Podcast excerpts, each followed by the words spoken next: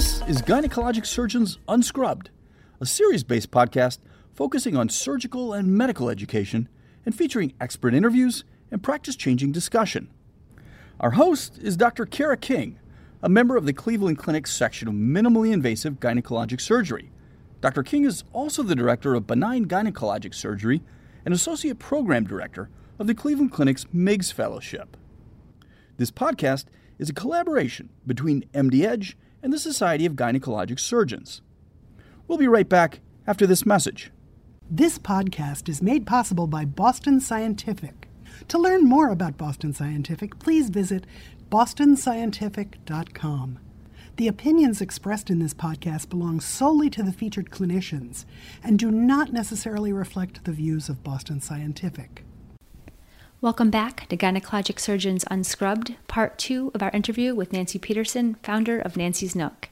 If you missed part one, make sure you check it out as Nancy describes her personal history of endometriosis and how Nancy's Nook took shape. In this episode, we will discuss the complexity of resident training, role of imaging in endometriosis management, as well as the power of patient education. Endometriosis is such a complex disease, both you know pathophysiology wise as well as how to manage it surgically. It is so complex that current OBGYN residents have so much to learn in their 4 years. It's close to impossible to get into the you know depth and breadth of what you need to know to handle endometriosis correctly right? I, yeah, I agree with you completely. They don't come out of their residencies prepared to treat endometriosis effectively because they haven't been exposed to everything they need to know. Right. I, I don't really know enough about the MIGS programs or the the fellowships, but I've often wondered if there was a way to insert an endometriosis specific module of information into that program. You know, what's it look like? Where's it found? How does it change over time? What's the true symptom profile? What kind of team do you need to deal with it well? Even if it was just an introduction, I think it would begin to cut down on the number of cases where we say you don't have the disease because I didn't learn about any of that stuff. There's a group going on, and I'm sorry, I, I, I'm so busy anymore. I can't keep track of all of it, but they're posting on Twitter. And one of the physicians, I want to say Leonardi, posted that he is now recommending that all patients in the evaluation and treatment of endometriosis not only have their surgery, but we need to be using ultrasound more effectively on everybody. And I wrote back, I would just love to see that. We're losing kidneys to this disease. It's a benign disease, so to speak, at least. You know, I mean, it's rare that it causes somebody's life or converts to cancer, I know rarely it can. But, you know, just last year, I think we identified about 18 patients that lost kidneys, two of whom lost both kidneys and are on dialysis waiting for transplant. You know, maybe his idea of being sure everybody has an ultrasound, we're going to pick up enlarging kidneys maybe earlier before we're losing them.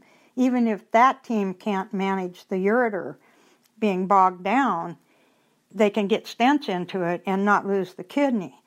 So I was really encouraged to see him actively asserting that we should be using more ultrasound in patients. Imaging in general, I absolutely agree with you, Nancy, and that a well trained sonographer for ultrasound can pick up really subtle signs of endometriosis. That's what I hear. When I was in the clinical area, we didn't see much of that. In fact, Dr. Redwine was down in radiology teaching the radiologist what endometriosis, the nodules look like on the bowel. But we never, I never had any exposure to finding subtle disease. And I'm still saying, I'm not sure all subtle disease can be found because of my history, you know. And yet I know they're getting much better, much better. They're getting better, exactly. Sonographers are getting better, and um, we do a lot of MRIs here at the Cleveland Clinic right now because our radiologists have been especially trained in how to pick up some of these other signs of endometriosis, which can really help with pre-op planning too, right? Making sure that you have the right team involved and and all of that. So I agree, it's it's really important. And you're also pointing out the importance of, finding a surgeon that has high volume, right? You want to find a surgeon who does this all of the time, every single day. Yes, we encourage that as part of our teaching. Is you need to be with the team who who do a lot of these surgeries. I, you know, I teach them. It doesn't matter. You know, they've been through a MIGS program. Maybe they worked with a, a program that does a lot of excision.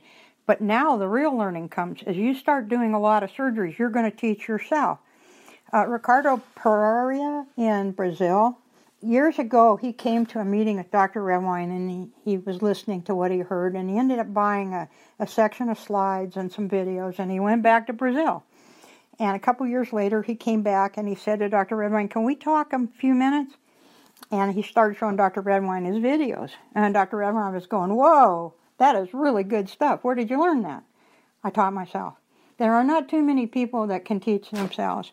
But if there's interest and a desire to learn more about it, it's as complex as brain surgery in my view. And it takes as much training and as much experience on the job to get really good at it.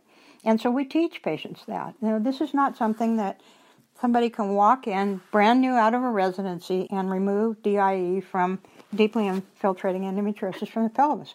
It's going to require a bit more than that little amount of training.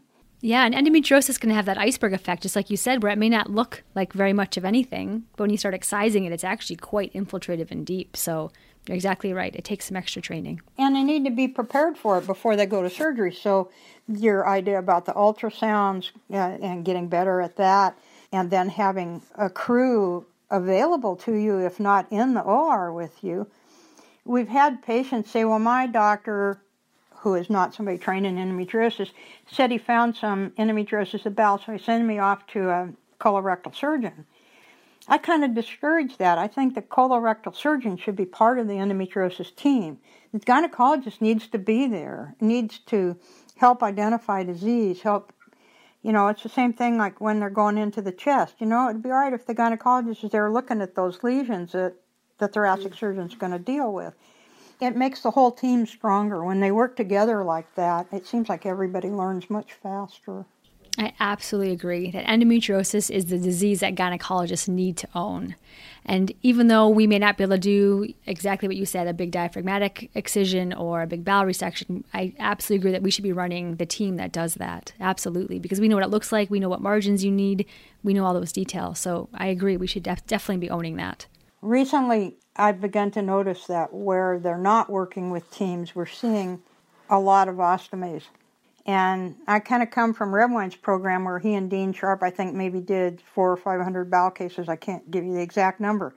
And there was only one colostomy done in that whole group, and that was Dean was gone, somebody else was helping, and there was an accidental injury that required a, a colostomy. So I think there's room for education there too. Do we really need to be doing colostomies on all these bowel lesions, or you know, can we, with a little more careful, either emptying the bowel or not emptying the bowel? I know there's two theories on that now, but it's still possible to take a segment without necessarily doing a colostomy. Right. I'm impressed with your knowledge, Nancy. You're nailing it. Well, you know, that was one thing that I did when I was working. I read absolutely, well, first of all, I interviewed every patient before they ever came. You know, then when they came, uh, you know, had a chance to talk with them about their symptoms, and so I listened to Symptoms Forever. I read every single comprehensive history and physical that Redwine did, and he was very comprehensive. I read every pathology report, I read every OR report, and so that was kind of my learning. I didn't work for him, I worked for the hospital, and it didn't take very long for them to dedicate me completely to the program, so I had the time to do that. And then we have a number of wonderful surgeons in Nancy's Nook who help us with learning. I just posted something yesterday and said, please don't respond to this. This is just for the surgeons to respond to. I wanted to know about how many of them felt we needed to be suppressing disease before we did the surgery. Do we really need to put all these patients on Lupron or whatever? What are your and I don't maybe a dozen of them responded and shared their individual views on it and most of them were on the same page, but there was a little bit of differences. And they talked them through, and the patients got to watch that discussion without getting into it. And it helps the patients understand that endometriosis care is not a nailed down science. There are a lot of theories out there. There's a lot of belief systems of how you should approach it. And when you take a, dozen or so good surgeons discussing the differences in how they approach it, it's helpful for patients to understand oh, gee, you know, there isn't one right way, maybe. When I asked, I told the administrators that you wanted to do this interview, and I said, you know, what's the one thing that we're doing that's of more value than anything else? And to a person, the response was around the idea that educated patients make better decisions, they advocate for themselves, they grow strength from watching everybody else advocate for themselves. And we're kind of careful when a patient comes back and gives us a report about their experience. We try to thank them for doing their own research and then making a plan and moving forward because so many of them feel stuck. You know, look, I've been through seven surgeries, I've been through 10 surgeries. What was the skill level you were working with? Okay, and we look at that. That person hasn't been specifically trained in endo, so maybe it's worth at least getting a consult so you can learn more about the disease, begin to make a plan that's going to be more effective. So that was, you know, I guess the administrators were kind of thinking the same thing that I was that it is worth teaching patients to understand the disease in any way possible and then to start advocating for themselves. It gives them power when they have felt so powerless for so many years that, you know, it's funny. I have patients come in and they'll tell me, you know, I'm a Nancy Nook patient. And as soon as I hear that someone's a Nancy Nook patient, I'm like, oh, all right. You're going to have a really high working knowledge on the disease process. Well, good. And I'm glad question- they're coming pretty well prepared. They are, and their questions for me are dead on. Right? They're asking me very, very good questions, like what is your surgical volume, and what do you do if you find bowel disease, and what does your team look like? And it just makes me so proud that they're coming with confidence and asking me these questions without being embarrassed of it. You know, some people come in and they are embarrassed and they apologize. I'm so sorry to ask about your numbers and. And we say that should be the first question you ask your surgeon. Don't be embarrassed about that. You know, like this is somebody who is going to be operating on you. You should have the power and the confidence to ask those questions. So I appreciate you giving these patients um, the confidence to come well, to their doctor. Well, we appreciate you and, and the other physicians who have entrusted us to teach these patients and who interact with us as almost as colleagues that are willing to help us teach patients, are willing to take referrals from us. I know that it's hard for a lot of physicians to think something of value can come off the internet. You know, I mean, they'll just tell patients, hang up that computer, you know, put your phone away or whatever. Be cautious. But, yeah, yeah, right. Really, I mean, you know, but what has happened with this group is that we've tried to keep our information as fact based as possible. You know, it's not it's not real easy in endometriosis because there's a lot of loose ends but we try to keep them on track with good information as best we can. And I think that gradually the physicians have come to understand that we're not out there spewing stuff. We don't allow a lot of discussion, which is one of the big criticisms that we get. But we try to let people know this is not a discussion board, this is an education library. You get to educate yourself so you can make better decisions. If you want support, find another group because what happens when you start doing support is all kinds of misinformation gets out there. And we have 45,000 posts a month. We try to make sure everything that gets posted is accurate. We can't do that. So you don't get to talk. you can tell us. So sorry. you can tell us about your about your consult. You can tell us about your surgery. You can tell right. us about your uh, original history when you're asking for what do I do and we'll direct you, but we don't get to have a lot of back and forth because there's too much misinformation. So. And I love that. I mean, you are like a all business, no BS, you know, type of moderator, and and I and I appreciate that. But that's the only way to keep the truth on your site, right? When you have eighty thousand members, you can't yeah. handle an, an eighty thousand member group any other way, and it's so frustrating for some of the patients, and we're sensitive to that. But you know, many of our administrators are in school, they've got families, they've got full time jobs. There's only a couple of us that are not working, and which is one of the reasons I do a lot of the answering of questions. And when the others have time, they step up and take it on, you know. But as things are now, it takes me about eight hours a day. It's a good thing I don't sleep well because at night. I don't have anything else to do. My goodness, that is so much dedication. I am so. It's not impressed. dedication. I got to tell you, it's not dedication. It's poor sleep. oh my goodness. It's to keep from feeling sorry for myself when my thoracic spine's acting up. So, oh so it keeps me busy. it's a win-win. It's a win-win. Yeah.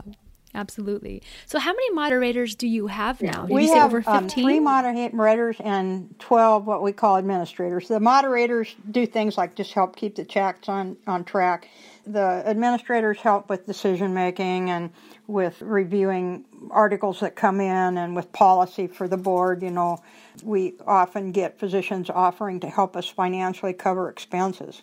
And we don't like to do that because uh, of the concerns about conflict of interest. And that one time somebody accused us of uh, accepting funds for referrals.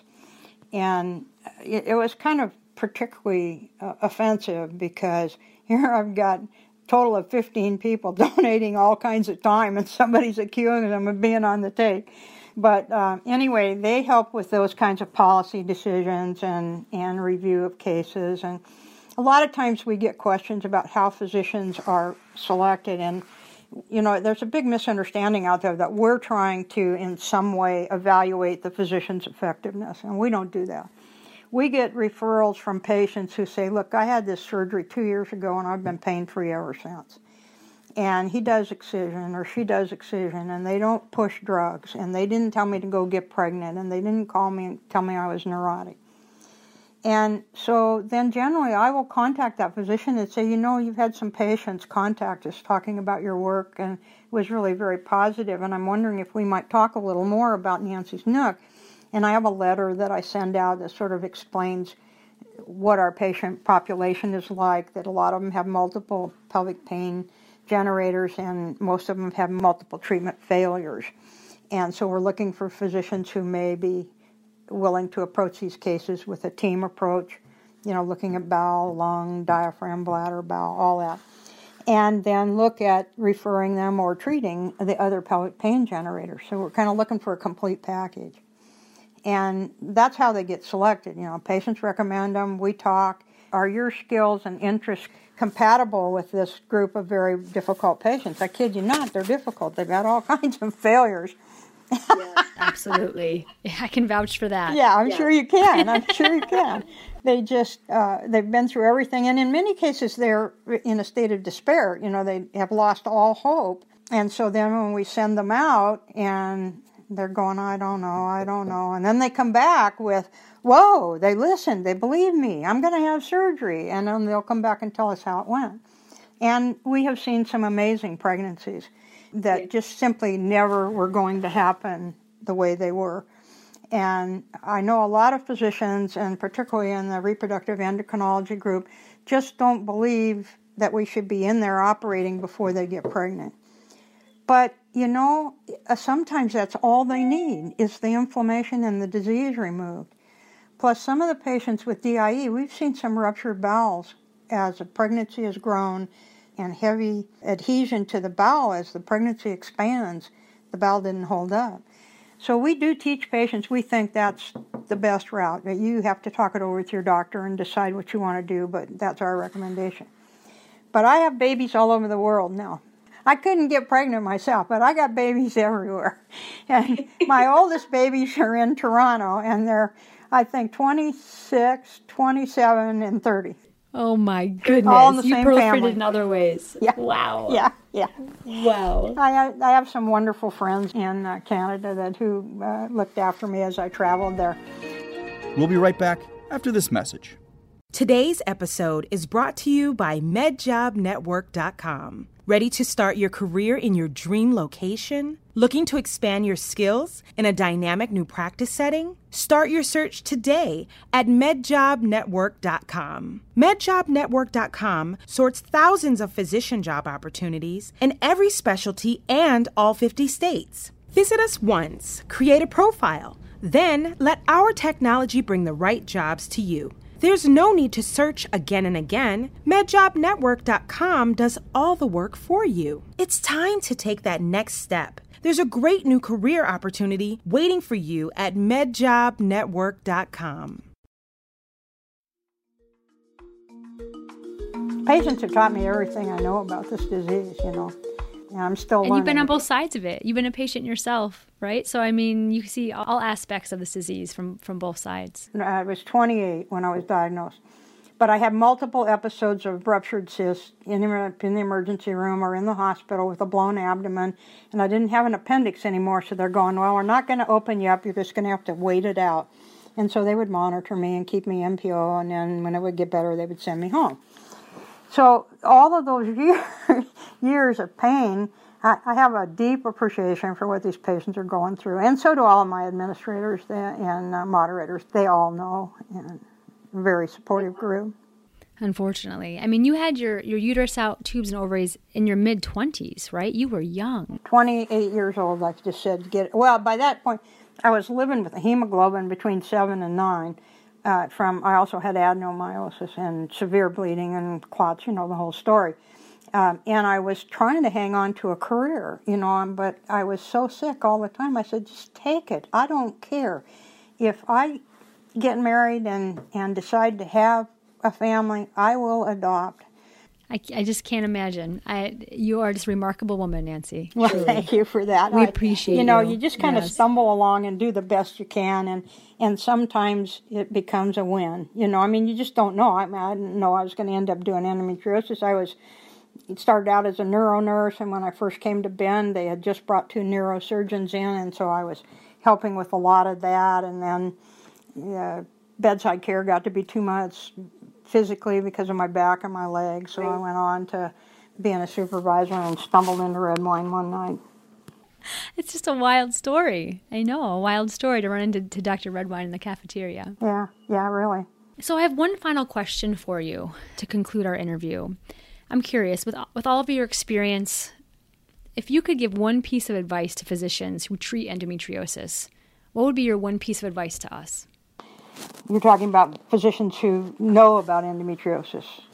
Yeah. You know, I, I don't know that I have much advice for you all because most of the things patients need you're already doing. If you're part of a skilled team, you're listening, and that's the very first thing that patients need. And to a person, they speak to it when they come back after a consult with one of the Nook physicians and they want to write that consult up. The first thing they say is, you know what, they listened.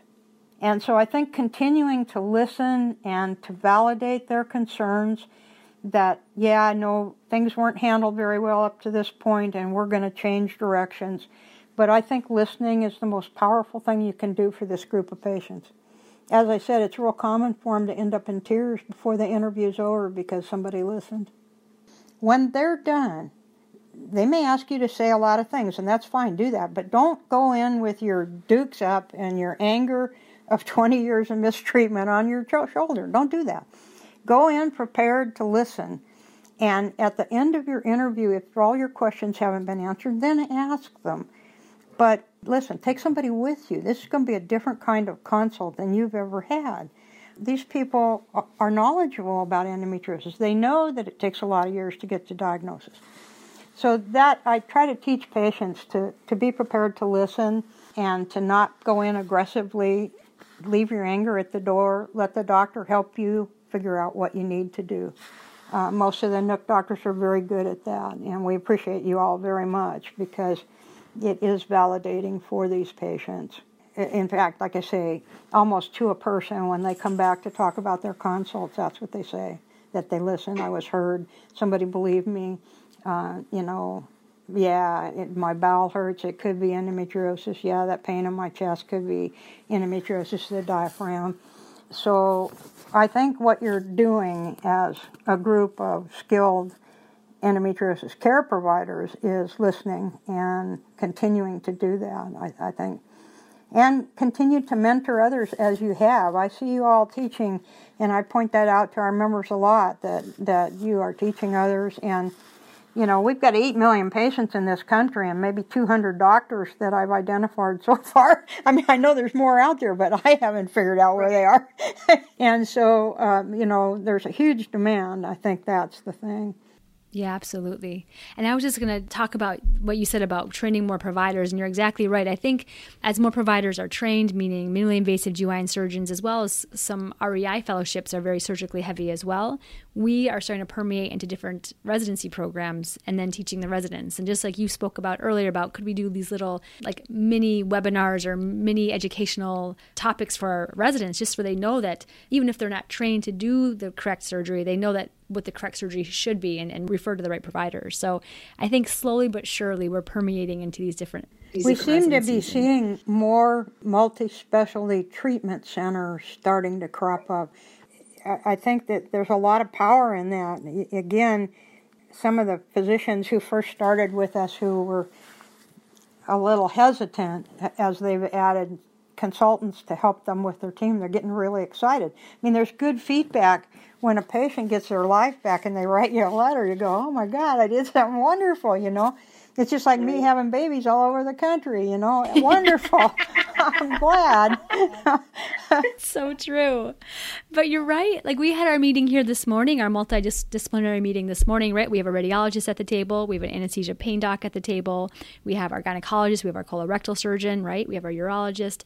And it just brings such just such rich discussion, right? Review the MRI, compare it to our surgical images, just continue to push yourselves to get better. It makes such a big difference and it gains momentum. It's awesome. Yeah, I see that feedback loop is really important. You know, it's just like the doctors in in Thunder Bay never got any feedback that the, what they were doing didn't work and they went away thinking they were curing the disease. What a powerful misstatement. I mean, incomplete loop. We encourage patients now to try to close that loop and to do it without rancor and without anger. Just close the loop, you know, help previous doctors understand that your life has improved and why, you know. Right. I love it. Well, Nancy, I can't thank you enough for your time tonight. I appreciate your insight. I appreciate your advocacy. You're doing really tremendous work for our patients out there. So thank you. And that's all for this episode of Gynecologic Surgeons Unscrubbed. Join us next episode for more expert insights and perspectives. From all of us at MD Edge and the Society of Gynecologic Surgeons, thanks for listening.